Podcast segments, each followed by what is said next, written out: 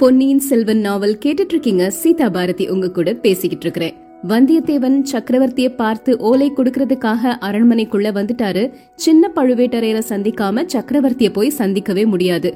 எப்படிடா சின்ன பழுவேட்டரையரை போய் சந்திக்கலாம் அப்படின்னு யோசிச்சுட்டு இருக்கும்போது நிறைய புலவர்கள் போறாங்க.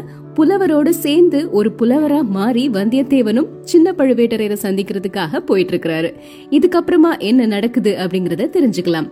இருபத்தி ஆறாம் அத்தியாயம். அபாயம் அபாயம். ஆஸ்தான மண்டபத்துல புலவர்களோட சேர்ந்து வந்தியத்தேவனும் போறாரு. அங்க உயர்ந்த சிம்மாசனத்துல கம்பீரமாக சின்ன பழுவேட்டரையர் உட்கார்ந்திருக்கிறாரு. அவரை சுத்தி நிறைய பேர் இருக்கிறாங்க. எல்லாருமே கை கட்டி வாய் பொத்தி அமைதியா இருக்கிறாங்க.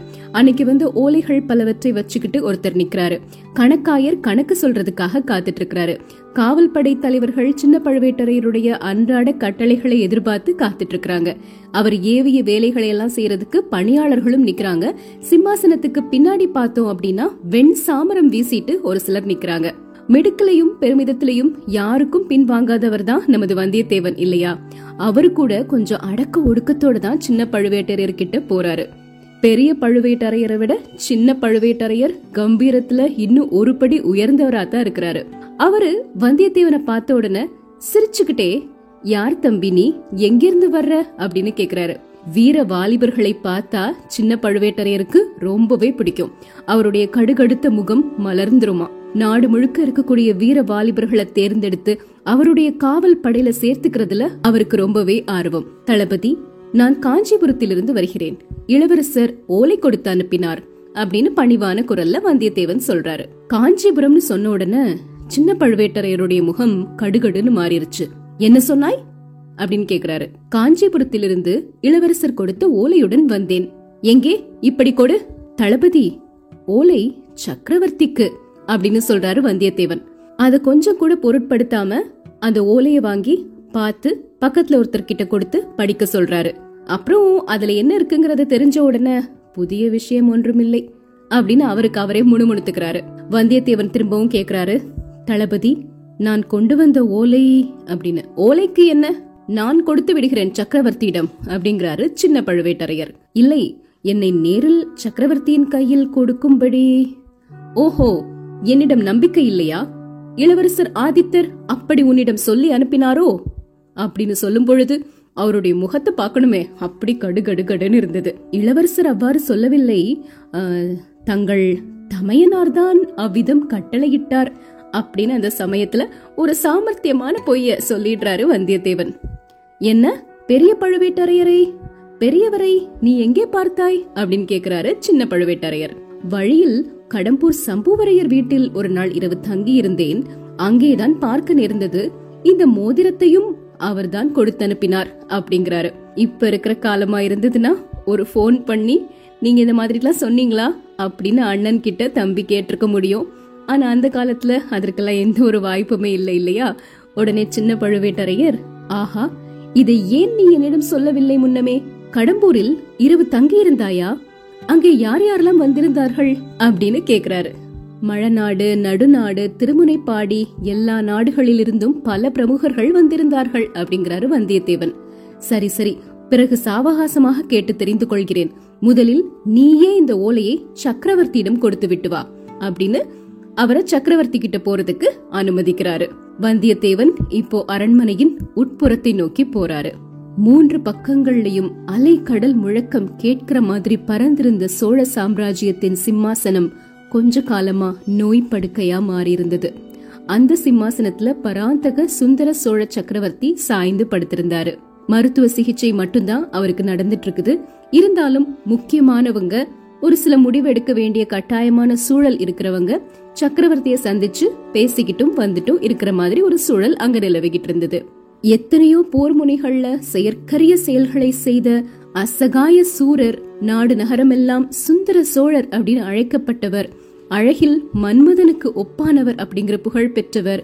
இப்போ நோய்வாய்ப்பட்டு மெலிந்த தோற்றத்தோட இருக்கிறத பார்த்த உடனே வந்தியத்தேவனுக்கு பேசவே முடியல. அவரோட கண்கள்ல கண்ணீரே ததும்பிருச்சு. பக்கத்துல போய் அடிபணிந்து வணங்கி பயபக்தியோட அந்த ஓலையை அவர்கிட்ட கொடுக்கறாரு. சக்கரவர்த்தி ஓலையை வாங்கிக்கிட்டே எங்கிருந்து வந்தாய்? யாருடைய ஓலை? அப்படின்னு கேக்குறாரு. பிரபு காஞ்சியிலிருந்து வந்தேன். இளவரசர் ஆதித்தர் தந்த ஓலை அப்படின்னு சொல்றாரு வந்தியத்தேவன். சொன்ன உடனே சக்கரவர்த்தியினுடைய முகம் அப்படியே பிரகாசமாகிருச்சு. பக்கத்துல அவருடைய மனைவி வானமாதேவி இருக்கிறாங்க. தேவி உன் புதல்வனிடமிருந்து ஓலை வந்திருக்கிறது அப்படின்னு சொல்லிட்டு அதை படிக்கிறாரு.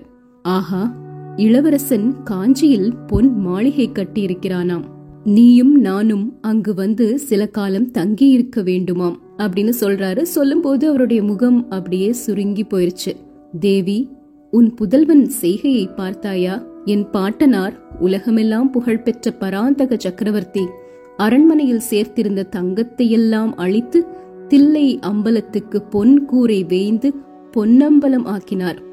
நம்முடைய குலத்தில் தோன்றிய பெரியவர்கள் யாரும் தாங்கள் வசிக்கும் அரண்மனையை பொன்னால் கட்டியதில்லை. அரண்மனையை கட்டுவதை காட்டிலும் கோவில் எடுப்பதையே முக்கியமாக கருதினார்கள்.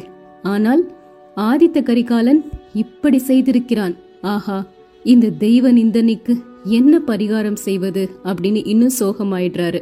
பக்கத்துல இருந்த அவருடைய மனைவி அவங்களுடைய முகமும் சோகமாகிருச்சு. உடனே வந்தியத்தேவன் பிரபு தங்கள் திருக்குமாரர் செய்தது அப்படி ஒன்றும் தவறில்லையே. மகனுக்கு தாயும் தந்தையும் தான் முதன்மையான தெய்வங்கள். ஆகையால் நீங்களும் தேவியும் வசிப்பதற்காகத்தான் பொன் மாளிகை கட்டியிருக்கிறார். இது முறைதானே? அப்படிங்கிறாரு. உடனே சுந்தர சோழர் சிரிச்சுக்கிட்டே தம்பி நீ யாரோ தெரியவில்லை. மிக்க அறிவாளியாய் இருக்கிறாய். சாதுரியமாக பேசுகிறாய். ஆனால் மகனுக்கு தாய் தந்தை தெய்வம்தான் என்றாலும் மற்றவர்களுக்கு இல்லைதானே? எல்லாரும் வழிபடும் தெய்வத்துக்கு அல்லவா பொன் கோயில் எடுக்க வேண்டும்? அப்படிங்கிறாரு. பிரபு மகனுக்கு தந்தை தெய்வம் மக்களுக்கெல்லாம் அரசர் தெய்வம் அரசர்கள் திருமாலின் அம்சம் பெற்றவர்கள். ஆகையால் அந்த வகையிலும் தங்களுக்கு பொன் மாளிகை எடுத்தது பொருத்தமானதே அப்படிங்கிறாரு வந்தியத்தேவன். சுந்தர சோழர் அவருடைய மனைவியை பார்த்து தேவி இந்த பிள்ளை எவ்வளவு புத்திசாலி பார்த்தாயா? நம்முடைய ஆதித்தனுக்கு இவனை போன்றவர்களின் உதவி இருந்தால் ஆதித்தனை பற்றி நாம் கவலைப்பட வேண்டியதே இல்லை. அவனுடைய அஜாகிரத்தை சுபாவத்தை பற்றியும் கவலைப்பட வேண்டியதில்லை அப்படிங்கிறாரு. உடனே வந்தியத்தேவனை பார்த்து தம்பி பொன் மாளிகை கட்டியது சரியானாலும் இல்லாவிட்டாலும் நான் காஞ்சிக்கு வருவது சாத்தியமில்லை. நீதான் பார்க்கிறாயே எப்பொழுதும் படுத்த படுக்கையாக தான் இருக்கிறேன். நெடுந்தூர பிரயாணத்தை மேற்கொள்ளுவது இயலாத காரியம். ஆதித்தன் தான் என்னை பார்ப்பதற்கு இங்கே வர வேண்டும். அவனை காண்பதற்கு எங்களுக்கும் ஆசையாக இருக்கிறது. நாளைக்கு மீண்டும் வா மறு ஓலை எழுதி வைக்கும்படி சொல்கிறேன் அப்படிங்கிறாரு. இந்த சமயத்துல அந்த புலவர்கள் எல்லாருமே சக்கரவர்த்தியை பாக்குறதுக்கு வந்துட்டு இருக்கிற மாதிரி தெரியுது. அவங்களோட சேர்ந்து ஒருவேளை சின்ன பழுவேட்டரையரும் வருவாரு. அவர் இங்க வந்துட்டாருன்னா வந்தியத்தேவன் சொல்ல வேண்டியத சொல்ல முடியாமலே போயிடலாம் அதனால எப்படியாவது சுருக்கமா மனசுல இருக்க விஷயத்த சுந்தர சோழ சக்கரவர்த்தி கிட்ட சொல்லிடணும் அப்படின்னு சில வினாடி பொழுதுல சிந்திச்சு முடிவு செய்யறாரு வந்தியத்தேவன். உடனே சக்கரவர்த்தி கிட்ட வந்து சக்கரவர்த்தி தயவு செய்யுங்கள். கருணை கூர்ந்து என் விண்ணப்பத்தை கேளுங்கள். தாங்கள் அவசியம் இந்த தஞ்சையிலிருந்து கிளம்பிவிட வேண்டும். இங்கே தங்களை அபாயம் சூழ்ந்திருக்கிறது. அபாயம் அபாயம் அப்படின்னு சொல்றாரு. இப்படி இவர் சொல்லிக்கிட்டு இருக்கும் போது சின்ன பழுவேட்டரையர் உள்ள நுழைஞ்சிட்டாரு. அவரை தொடர்ந்து புலவர்களும் வர்றாங்க. வந்தியத்தேவன் கடைசியா கூறிய அபாயம் அப்படிங்கிற வார்த்தை சின்ன பழுவேட்டரையருடைய காதுகள்ல விழுந்துருச்சு. அவர் விட்டு வைப்பாரா? என்ன செய்ய போறாரு? நாளைக்கு தெரிஞ்சுக்கலாம்.